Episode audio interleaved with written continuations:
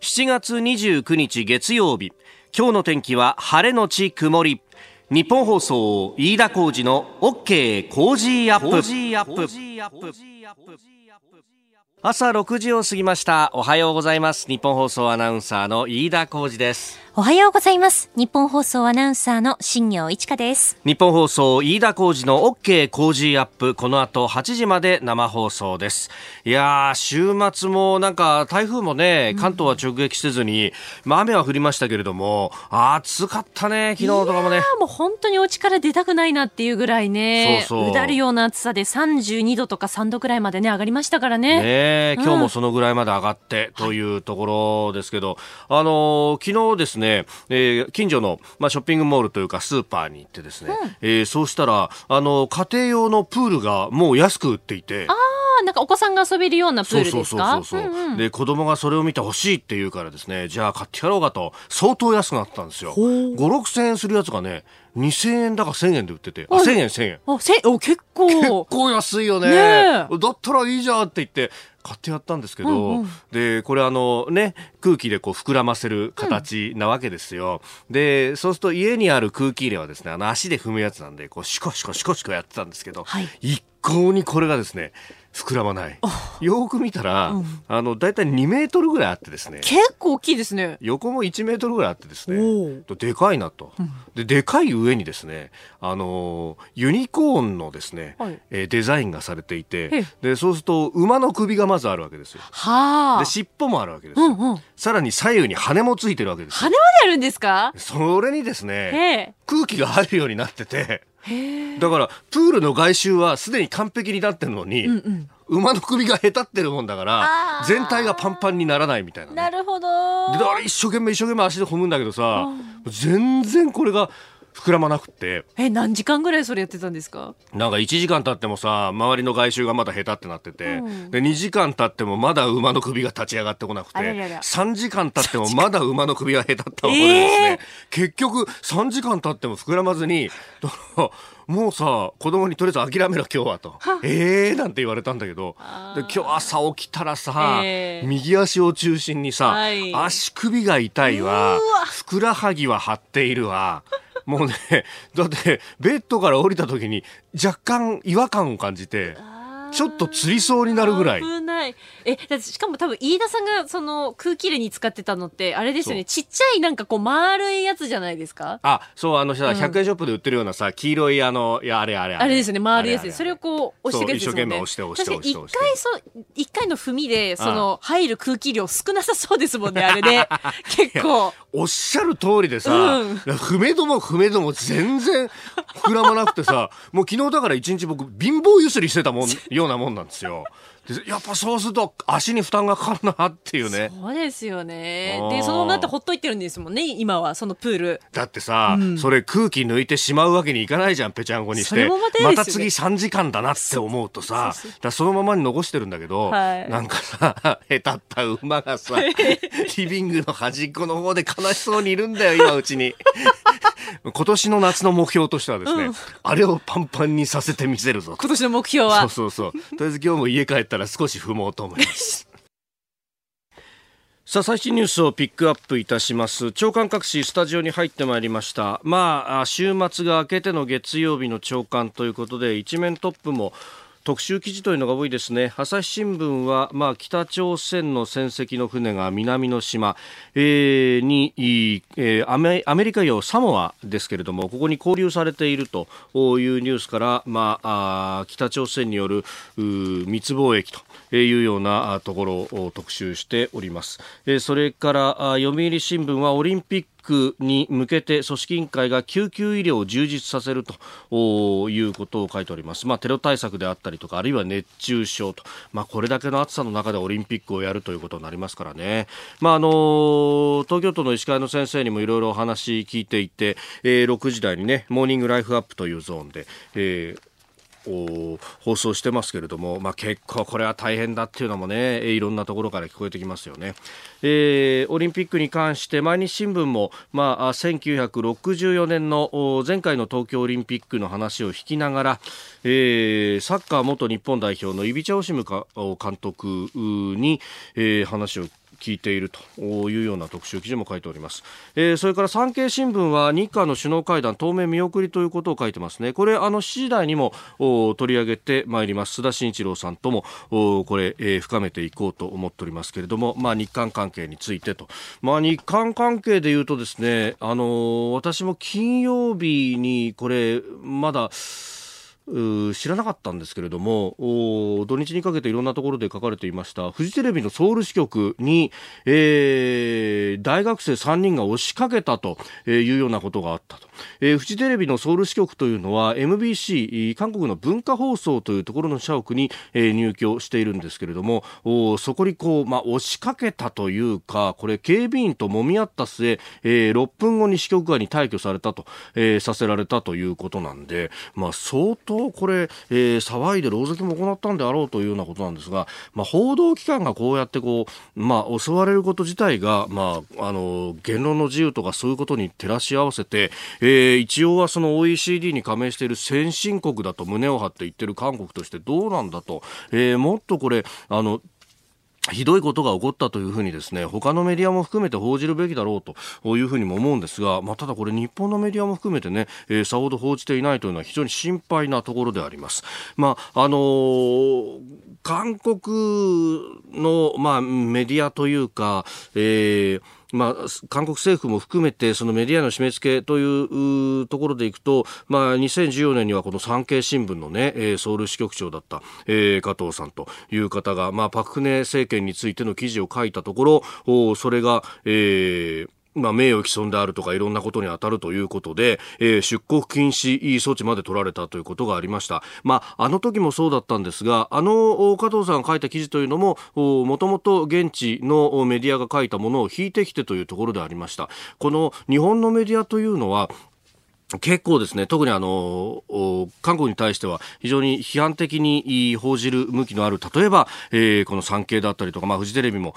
そうかもしれないんですけれども、狙い撃ちにされるというのがあって、えー、他のところが書いたことを引用で書いたりとか、同じようなことを書いてるにもかかわらず、こうやってこう圧力がかかると。まあ、これがあの政府がね、えー、このデモ隊について何かやったというわけではないんですけれども、おまあ、あまりこう、それに対しての批判がされないとか、あるいはこう国内でよくやったみたいのがこうはびこるっていうのは、あまりこう、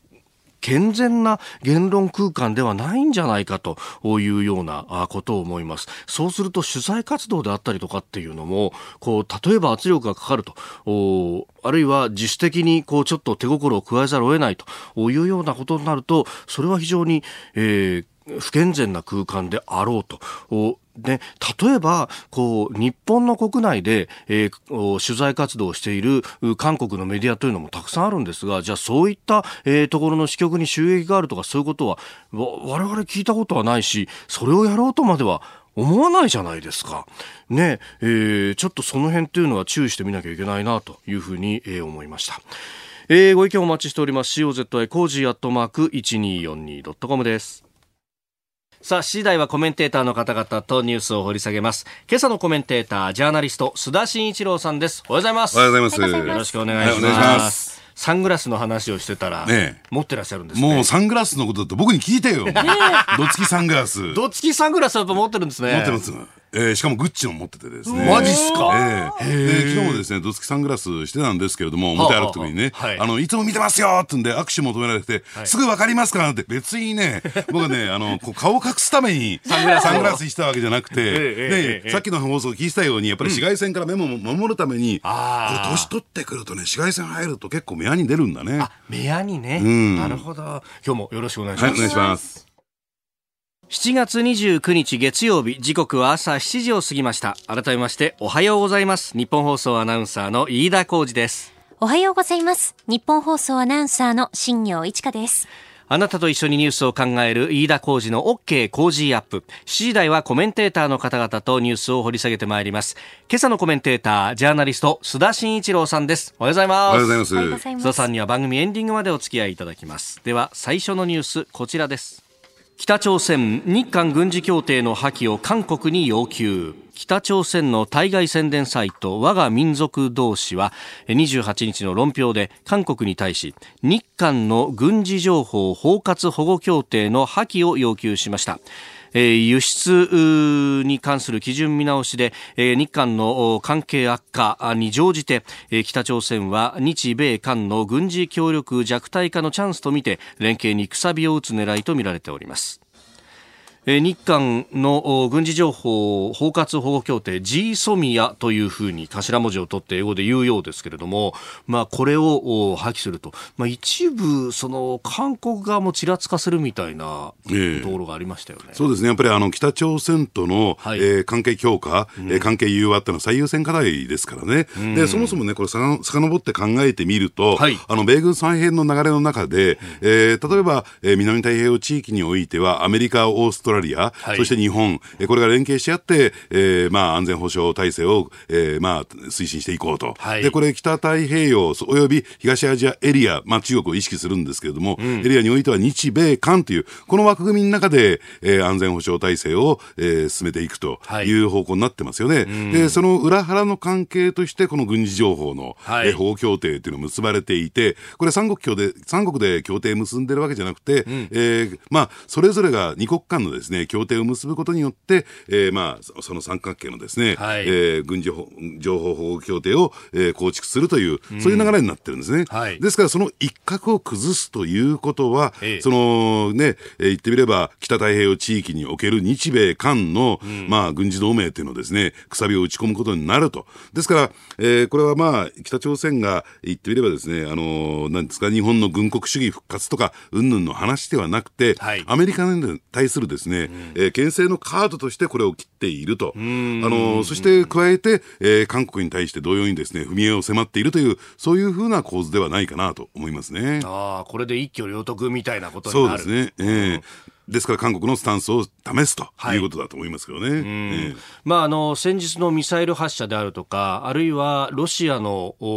爆撃機が竹島上空に入ってきたと、はい、まあ、そのあたりも含めてこういろんなところでこの日韓あるいは日米韓の連携って、えー、どうなんだっていうのをこう試してきてるっていうようなね、えー、専門家の指摘もありますが。そうですね。あの特に軍事衛星含めてね、はい、えー、その情報共有体制っていうのをですねその一角が崩れてしまうと、うさあどうなんでしょうねえー、24時間で、えー、ウォッチしてると言ってもですね、数分間のタイムラグっていうのかな、空白の時間帯があるとも言われているわけなんですよ。はい、まあ言われているというのもあるんですね。で、そこをですね、カバーするために、この三国のですね、情報協定っていうのは必要なんですけれども、はい、で、ただ、ですから韓国がここから離脱するとなるとね、ええ、その、まあ、監視体制と言ったらいいんですか、をですね、もう組み替える必要もあるのかなと思いますけどね。ねまあ、特にその数分のラグっていうものが、ね、まあ、例えば日本に仮にミサイルが向かってくるとなったら、えもう致命的になるわけですよね。えでしかもその数分のラグが、えー、どの辺どの時間帯にあるというのは、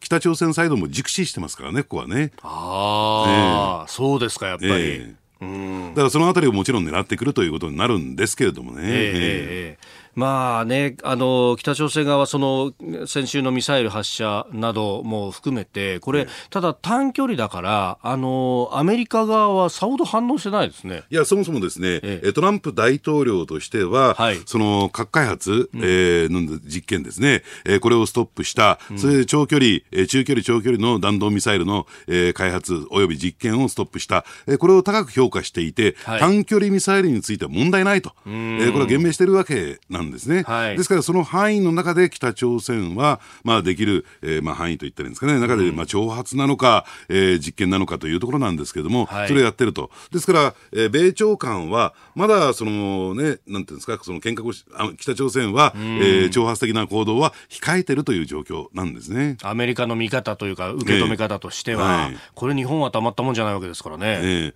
ー、で、加えてですね、まあ、北朝鮮としては、どうなんでしょうね、えー、核ミサイルの、えー、開発にについてはもう完了しているというスタンスを取ってますから、はい、そういった点では強気ですよね。さあ、これどうするのかということになりますからね。えー、まずは北朝鮮の動きについてお話しいただきました。おはようニュースネットワーク。東京有楽町日本放送キーステーションに全国のラジオ局21局を結んでお届けしています。時刻は7時11分をになるところです。おはようございます。日本放送アナウンサーの飯田浩二です。今朝のコメンテーターはジャーナリストの須田慎一郎さん。取り上げるニュースはこちらです。日韓首脳会談当面見送り。今朝の産経新聞一面トップです。悪化する日韓関係をめぐって政府はいわゆる徴用工訴訟問題などで韓国側が建設的な対応を見せない限り当面ムン・ジェイン大統領との日韓首脳会談には応じない方針です。安倍総理はボールは韓国側にあるとして責任ある対応を求めていく姿勢を貫くとしております。えー、まあこれ G20 の時もね、えー、立ち話にとどめたということがありました。まあこの産経の記事の中では、まあ国連総会などで、まあ顔を合わせる機会はあるけれども、そこで積極的にこう首脳会談をやるような環境ではないと、うん、えー、いうことを指摘しています。あのこの問題についてはね、はい、えー、まあ、これも、えー、ムン・ジェイン大統領が当時、えー、政府側のスタッフだったノムヒョン体制の時にね、はい、えー、これについてはもう、えーまあ、言ってみれば日本側に請求はないんだというところをですね、うん、公式に認めてたわけですから、はい、それをまたひっくり返すっていうのは、日本側としてもですねこれは対応できるはず話ではないですよね、協議に応じられるような話ではないと思いますね。で、それに関連してやっぱりこの、えーまあ、ホワイト国の問題というのが、えー、今、日韓の間でね、はい、えー、大きな問題になっている、もちろんね、うん、えー、この元徴用工の、えー、問題とはですね、えー、切り離した議論ではあるんだけれども、はい、ただどうなんでしょうね、えー、これ2004年にね、えー、えー、まあ、言ってみれば、このホワイト国指定とい。うことで、はい、えー、まあ、全国、あのー、全世界で27カ国あるんだけども、アジアで唯一、えー、韓国をホワイト国に、えー、指定した、はい、えー、それもやっぱり日韓関係がですね、非常にこう、えー、まあ未来志向でといったんですか、前向きに進んできていて、まあ言ってみれば、あのーともにですね、価値観を共有し、そして何か、えー、問題が起こってなかったからこその、えー、友好国としての認定だったわけですね。はい、当時のですね、えー、状況をちょっと振り返ってみますとね、えー、やっぱりそういった対応を取ってくれた、えー、日本に対して、はい、韓国サイドはものすごくこう感謝をするという経緯があったんですよ。やはりそのことによって、その韓国経済、韓国の、えー、製造業を中心にですね、はい、やっぱり大きな、えー、メリット、プラスの効果があるということで、えー、韓国はそういう日本側のその優遇対応に対してですね、えー、ものすごく感謝をしたという経緯があるんですね。はい、ですから、まあ言ってみれば、そこのところを考えてみると、うん、えー、今の環境を考えてみるとね、はい、その優遇措置が取られないということは、これ韓国サイドの方が、むしろ分かっている話ではないかなと、私は思いますよね。あのですから、ここでね、この私がちょっと計算すると、まあ、報道では、えー、1000品目ということになってるんだけれども、はい、え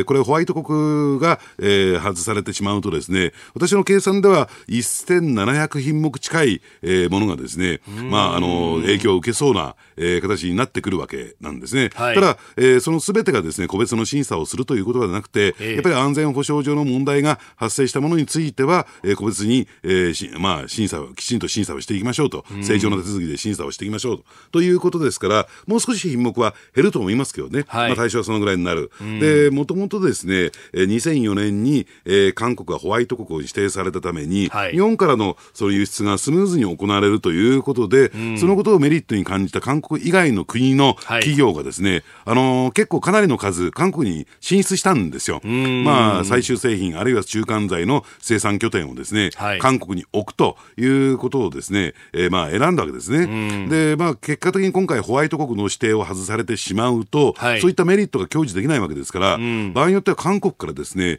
えー、そういった企業が撤退するというですね、影響が出てくる、はい、ですから、どうなんでしょう、あの世界的なサプライチェーンの中で、まあ、そういった優遇的な措置を、ね、地位を利用して、うん、えー、韓国というのは伸びてきたという経緯があるから、そのサプライチェーンから外されてしまう可能性も出てきますよね。さあ、その問題をどうこれ受け止めるのかと、はい、韓国サイドが判断するのか、えー、ということなんだろうと思いますね。うん。まあ、それが経済に与える影響だとか、と、その政治的に国内に受けるっていうところと、ええ、まあ、きっとムン・ジェイン政権も天秤にかけてると思うんですけれども、ええ、なんといっても来年の4月の総選挙があって、これ、それに向けては、まあ、ある意味、日本に対立的な態度を取った方が、国民には受けるみたいなところの計算があるようですね。ええ、ただ、対立的な態度を取ると、日本側もこういう対応を取ってくるから、はい、結果的に国民生活はですね、はい、えー、非常にですね、厳しいものになってしまうという状況なんだろうと思いますね。で、加えてね、どうなんでしょう。えー、よく韓国サイドが、はい、えー、この、いわゆる元徴用工の問題について三権分立を持ち出す以上ですね、えー、この、例えばですね、まあ、関連はしてないという建前と前提としてもですね、はい、これは行政手続き上の問題なんですよ。ね、日本にとってみると、うんうんうん、えー、行政手続き上の問題ですから、はい、別にそこに政治的な何かこう思惑をかけるとかね、えー、えー、ということではないはずですから、はい、ですからこれは、えー、どうなんでしょう、外交関係になるような話ではそもそもないんですよね。うん極めてある意味、内政の問題であって内政であり、事務手続き上の問題ですからね、ここはね。えー、まあ、これねあの、日本のメディアにも規制の強化っていうふうに報じているところも多いですが、えー、まあ、基本的にはあ基準の見直しっていういうふうに、ええ、まあ、これはあの経済産業省も そういうことですから用語の使い方注意してくださいねみたいなことは、マスコミ各社に情報提供って紙も出してるんですけれどもね、で話らしいところはね、はい、金融なんて言葉はい、それは全然事実と違うだろうと。要するにちゃんと手続きを踏んで問題なければ輸出するんだからとい。うことなんですよね、しかもそれも WTO のルールにのっとってるわけですよね。そうなんですね、ええ。えでは続いて2つ目こちらのニュースです有志連合参加要請に日本政府は慎重姿勢。先週末トランプ政権は日本にイラン沖ホルムズ海峡でのタンカー護衛に向けた有志連合への参加を要請しました。ただ対イラン強硬路線に距離を置きたいヨーロッパ各国が参加に消極的な中日本も慎重な姿勢を崩さず外交努力を優先させる方針です。アメリカのポンペオ国務長官は25日日本やイギリス、フランス、ドイツ、ノルウェー、韓国、オーストラリアの国の名前を挙げて有志連合への参加を迫っております。まあこれ、えー、ヨーロッパは独自にやると、イギリスなんかは独自にやるんだみたいなこともね、表明もしておりますけれども、うん、さあ、日本としての対応は？えー、あのー、そもそもね、うん、これ9.11、はい、えー、つまり、まあ、アメリカ同時多発テロ以降ですね、うん、実を言うとですね、日本は、この有志連合に参加してるんですよ。はい、あの、CMF と言われている、はい、えー、仕組みで、有志連合海上作戦部隊というのを、えー、自衛隊は派遣をしてるんですね。はい、ですから、有志連合には、えー、そもそも日本の、ね、法律上、えー、参加できないっていうのは、うんうん、これは間違い。間違った認識もすでに参加してるんだということをご理解いただきたいんですけれども、うん、そしてですね、この9.11で、しかもですよ、これ、えー、よく考えてみるとね、はい、例えば世界貿易センターの、うん、えー、まあ、ツインタワーでですね、が被害に遭ったわけだけども、あそこで日本国民が殺されてるんですよ。はい、で、はい、やっぱりそういった日本国民、日本の、えー、まあ、国益にですね、うん、被害があったわけだから、当然のことながら参加をするという、そういう流れになってたわけなんですね。そしてその当時ですね、で、あの、これ勘違いしていただきたくないのは、多国籍軍、つまり米軍が指揮を取る多国籍軍と、この有志連合は違うんだと、ね、有志連合は必ずしもアメリカが指揮権を取ってるわけじゃないということをご理解いただきたい。その上で、えー、ちょっと聞いてね、あの、これも認識していただきたいんだけども、うん、その時に出てきた、えー、用語として、コーレーション。コーレーション。という言葉があるんですよ、うん、連合とか連立とか合同とかっていうどうも意味合いなんですけども、はい、どういうことかというと要するにこの有志連合当時以降のですね有志連合はそれぞれの国の法制、えー、あるいは、えー、まあ軍事のですね、えー、仕組みの中でその枠組みの中でできることを参加をする、はい、それをコーレーションっていうようなんですね、うん、ですからその枠組みをそのまま、えー、今回当てはめれば、はい、えー、参加することに何の障害もないと。何の障害もないということをやっぱりこう理解しておいていただきたいなと思いますね。うん。まあ、あの当時もおいろいろ特措法的なものを作ったりとかして参加をしました。はいえ。え、今回もそうすると、まあ、一番は特措法で、まあ、できることをちゃんと明快にしてやるっていうことになるわけですか、ね、いや、そうじゃなくて、ええ。ー、今やっていることをもう少し広げるんであれば、特措法は必要ですよねと、今の範囲内であれば、はい、今の法律の枠組みの中で十分参加できる。それはあの、海外のですね、えー、有志連合のメンバー国との間の調整というのが必要になってくる。日本に対してどの程度の役割を、うん、えー、求められているのかっていうところとの兼ね合いだと思いますけどね。うん、今、その、アデン湾のあたりの、ね、海賊対象とかっていうのは、あの、すでに、えー、有志連合の形で参加をしていて、まあ、日本も3か月の持ち回りだけれども、司令官の役割をやったりとか、はい、こういろいろ広範囲に活動している。まあ、あれは、その海賊対処法という法律もバックにあるという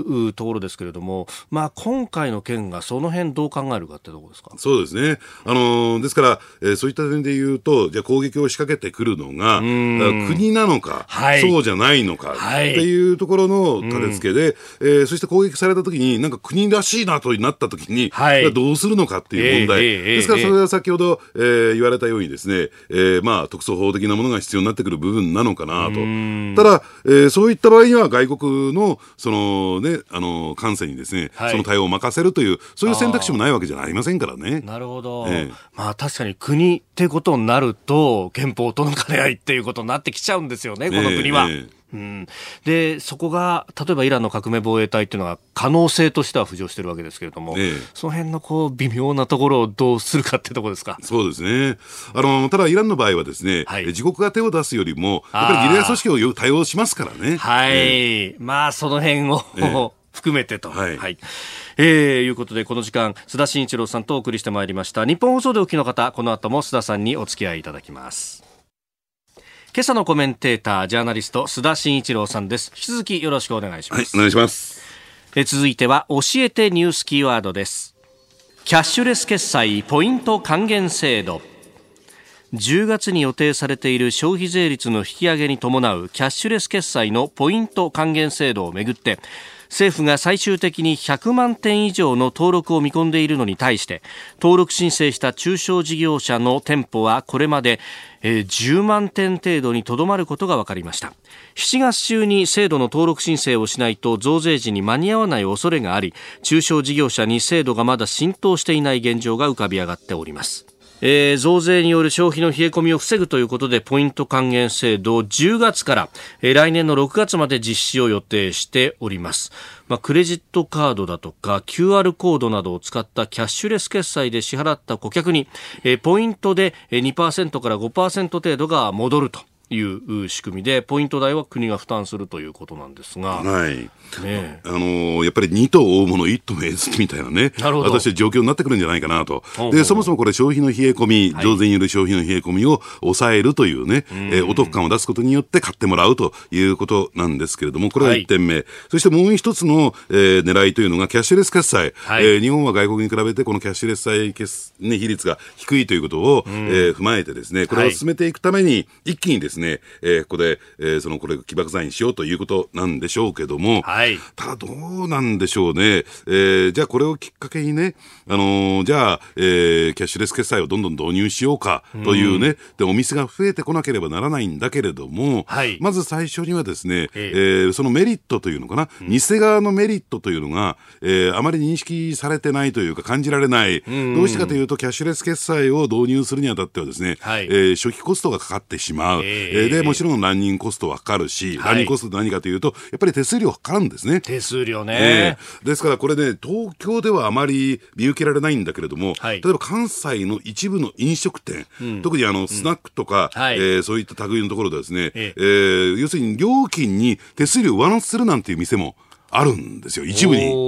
はいはいはい、で、意外とですね、この手数料っていうのが、お店側の負担としてあるんですね。うん、で、じゃあ、電子マネーね、えー、使えばいいじゃないか、二次元バーコード使えばいいじゃないか、えー、確かに今でですね、えー、手数料はゼロだけれども、ゼロに近いところがあって、はい、要するに、えー、自社のマーケットだーっと広げていこうということなんでしょうけども、これ将来にわたってね、はい、その低廉な、低額な手数料で済むのかどうなのかっていうところはまだわからないんですよ。そうですよね、えー、入ったはいいけど、将来的に上げられちゃうと、今度苦しくなってくるよなってことになりますよね。えー、で非常にわずかなところで、わずかな利益率でね、はい、えー、商売をしているその小売業にとってみるとですね、さあ、どっちがいいのかなというところにおそらくなってるんだろうなと思いますね。だからこれ1%、2%の差だけでもずいぶん大きいわけですよね。えー、で、加えてですね、今度消費者の側にとっても、はい、やっぱりどうでしょう、じゃあキャッシュレス決済を利用しようというモチベーションがないとですね。で、というところなんですけども、じゃあ逆に若い人たちにはもうすでにキャッシュレス決済というのは一定程度広がってるんだろうと、おそらくですね、中高年、はい、やっぱりあの、消費のですね、コア、中核をなしている、その中高年が、じゃあキャッシュレス決済をね、選択するのか、はい、で、これをきっかけにね、どんどん広がっていくのかっていうと、なかなか制度っていうか仕組みシステムが分かりにくいっていうのは、複雑な制度っていうのはどうに、あの、広がっていかないんですよ。えー、で、加えてですね、はい、えー、まあ、そこまで必要かなと。えー、いうような、そのお得感って言いいんですか、はい、えー、その辺がですね、まだちょっと見受けられないなという感じもしますよね。面倒くさいから現金でいいじゃないかっていうふうにね、だったりとか、まあ、あと、それこそ、こう、ね、えー、IC カードみたいなものっていうのは、ね、やる方、あの、消費者からするとピッてやるだけだからすごく単純で分かりやすいんだけれども、ね、あれはあれでイニシャルコストが結構かかるんですよね。そうなんですね。事業者側からすると、端末置かなきゃとか。ですから、あの、品目が多くなると、うんうんうん、例えば、その、無人化店舗にどしていこうという流れの中でね、えー、品目が多くなると、えー、まあ、言ってみれば、じゃあ、キャね、レジはどうなるのかっていうことで、やっぱり手打ちというところの方が、はい、むしろランニングコスト安いんですよ。ああ、なるほどね、えー、そっか、バーコードとかで全部管理しなきゃならないと。ええ。ー、うん、そのバーコードを添付する作業だけでも、はい、ものすごくコストがかかるというところでね。だから非常にですね、この、もともとこのキャッシュレス決済っていうのは将来的には無人化を見せつつの、はい、えー、流れですから、で、そうなってくるとその途中のところでね、はい、やっぱり人の力をね、あの、マンパワーをですね、介在させなきゃならないということで、うん、結果的にですね、えー、まあ言ってみれば、そのキャッシュレス決済で完了する、全部完了するというところには至らないんですね。なるほど。結果お金がかかるんじゃ事業者はなかなか踏み切れないですね。えー、うん、で、しかも期間限定ですからね、このポイント還元っていうのは。そうですね。えー、来年6月以降どうなっちゃうのはい。えー、今日のキーワードはキャッシュレス決済ポイント還元制度でした。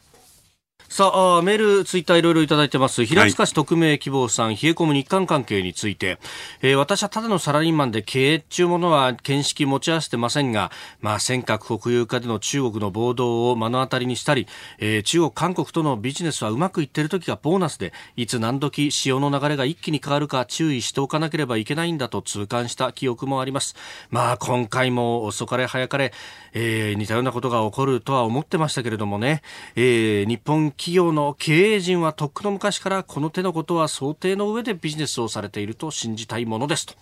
いただきました。うん、まあだから、あの、とはいえね、やっぱり、どうなんでしょう、昔は整形例熱とかね。ああ、ありましたね、えー、そんな言葉ね、うん、あの、あ整整形熱か。はい。えー、みたいなね、はい、えー、ところだって分離するっていうのが、うん、とりあえずのルールだったんだけど、最近はもう、えー、えー、表裏一体の関係になってますよね。うん、えー、それが先人の知恵でもあったかもしれませんね。えー、そうですね。えー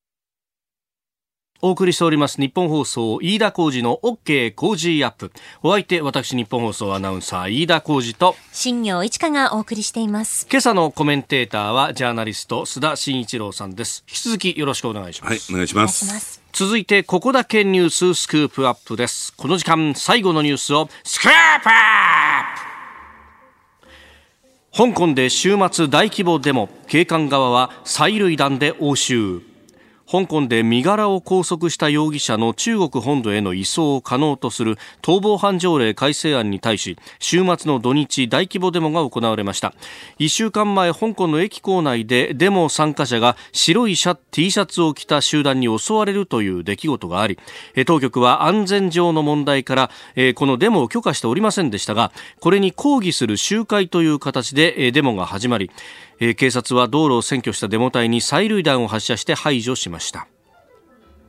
まあ、この催涙弾の発射というのが、もう水平射撃と、うん、もうだから威嚇でも何でもなく、ね、まあ、ある意味、デモ隊の参加者に当たったとしても、それはそれで仕方がないというような形でやってるっていうのはちょっと暴力がだいぶエスカレートしてきてますよね。そうですね。で、加えてやっぱりね、さっきちょっと話に出てきた、はい、え白 T シャツ隊と言ったらいいんですか。白 T シャツ隊。あのー、やはりですね、どう見てもですね、はい、あの映像を見てみると、はい、やっぱり、まあその筋と言ったらいいですかね、えー、えー、そのマフィア系の人たちなんだろうなと、おってる方がね。で、これね、考えてみるとですね、あの、香港が中国に返還された際にですね、やっぱりあの、中国っていうのは、そういった地下組織と言ったらいいんですか、えー、に対してですね、厳しい対応を取るところなんですが、はい、ただですね、えー、厳しい対応を取らなかったんですよ。その壊滅作戦を取らずにですね、その容認したんですね、その存在そのものを。はい、で、香港には14系とか審議案とか、えー、従来からですね、そのマフィアの組織っていうのは、えー、まあ、はびこっていましてね、はい、これは当時の当事者である、えー、イギリスとの対峙で、もともと、ほら、中国っていうのは、その地下組織といったんですか、そのバンに代表される、はい、そういったマフィアというのが、非常に好まれる、ね、珍版本番に、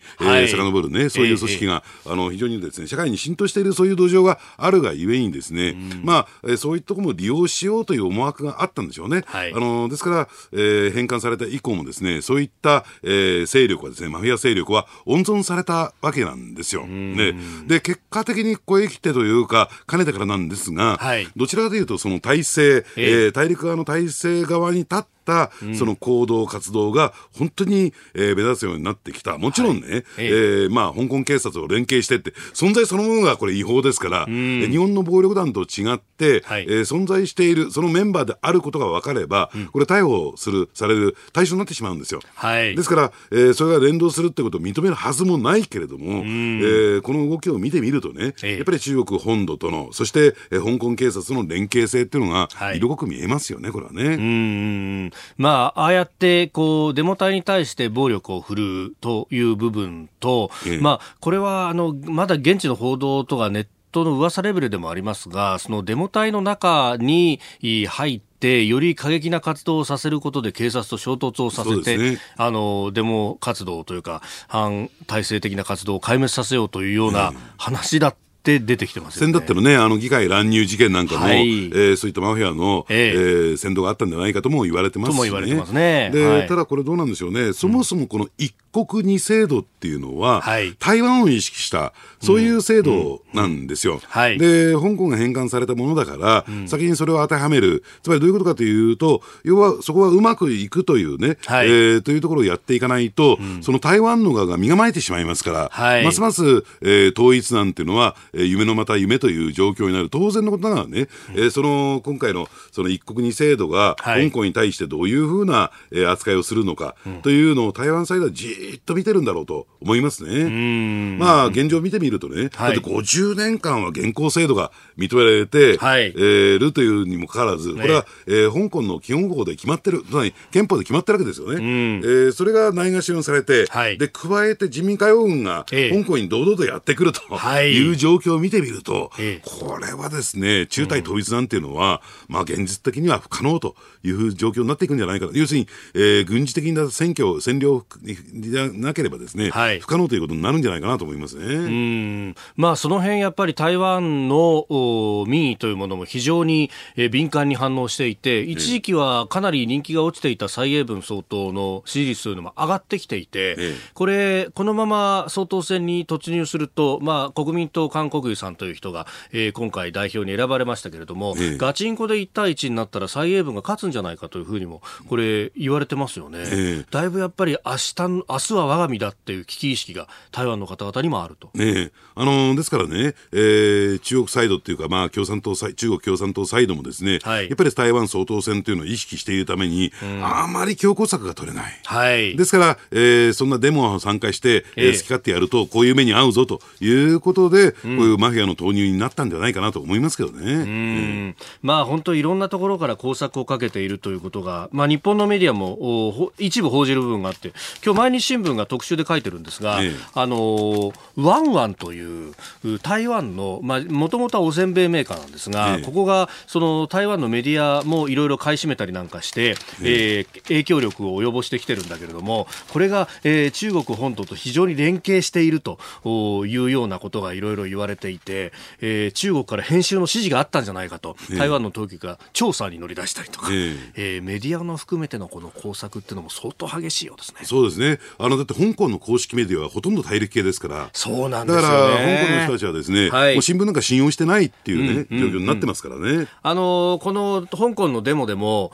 対抗法という大きいに公に報じると書く、えー、香港の新聞の本社前を通るらしいですが、大体そこでみんな規制を上げて、えー、くたばれみたいなことをこう言うと、こういう、もうかなり信用を失ってるみたいですね。そうですね。ですから、えー、そういった意味で言うと、これ SNS を中心としたね、はい、まあインターネットのその進歩っていうのがね、やっぱり香港をその吸収した時の日ではないですから、はい、回収した時の日ではないですからね、そういった点ではですね、ええ、今一番やっぱり厳しい状況になってるのは、あの中国共産党サイドではないかなと僕は思いますけどね。うん。まあこれが中国本土で行われていたらあっという間に弾圧されるんでしょうけど、ええ、やっぱこれだけこう SNS もそうだし、あるいは世界中のメディアが報じているっていうのは、相当中国政府に対してはプレッシャーになってるわけですかね。そうですね。ですから、あの自由に出入りして、自由に、えー、まあとりあえず建前上でしょうけども、はい、情報発信できる、うん、中国に入れば、本土に入ればですね、完全コントロール下に置かれるんだけれども、はい、そうじゃないためにですね、うん、中国としても、えー、まあ、まあ、全部ね、コントロールできうん、できないというのがジレンマになってるんではないかなと。ですから、イギリスのですね、はい、えー、記者の、記者がビザ更新を拒否されたりね。ああ、ありましたね。そういった形で、はい、えー、まあ、プレッシャーをかけてんだろうなと思いますけどね。うん。だからこれ、世界中の関心が薄れるタイミングっていうのはある意味待ってるところもあるわけですかね。うんです。ただそうは言ってもですね、ええ、この人権とかってなると、はい、やっぱり欧米のメディアはこれ引かないですから、うん、関心が薄れるっていうことはないですから、うん、ですから、えー、そういった点をね、この中国側はどう今後、えー、戦略を立ててくるのかなと。むしろ、どうでしょうね、アメリカ、ヨーロッパのメディアは、はい、えー、香港問題に対して関心を高めてるという、うそういう方向に動いてますよ。えー、そうすると、日本のメディアはどうしただから日本のメディアのこの弱腰ね、うん、本当にね、うん、えー、こういう時に限ってですね、あのー、なんていうのかな、その、生還決め込むっていうね、はい、どうなのかなと思いますけどね。うん。えー、香港で週末大規模デモというところから、まあ、台湾そしてこの東アジア情勢についても波及というお話いただきました。このコーナー含めてポッドキャスト YouTube ラジコタイムフリーでも配信していきます。番組ホームページご覧ください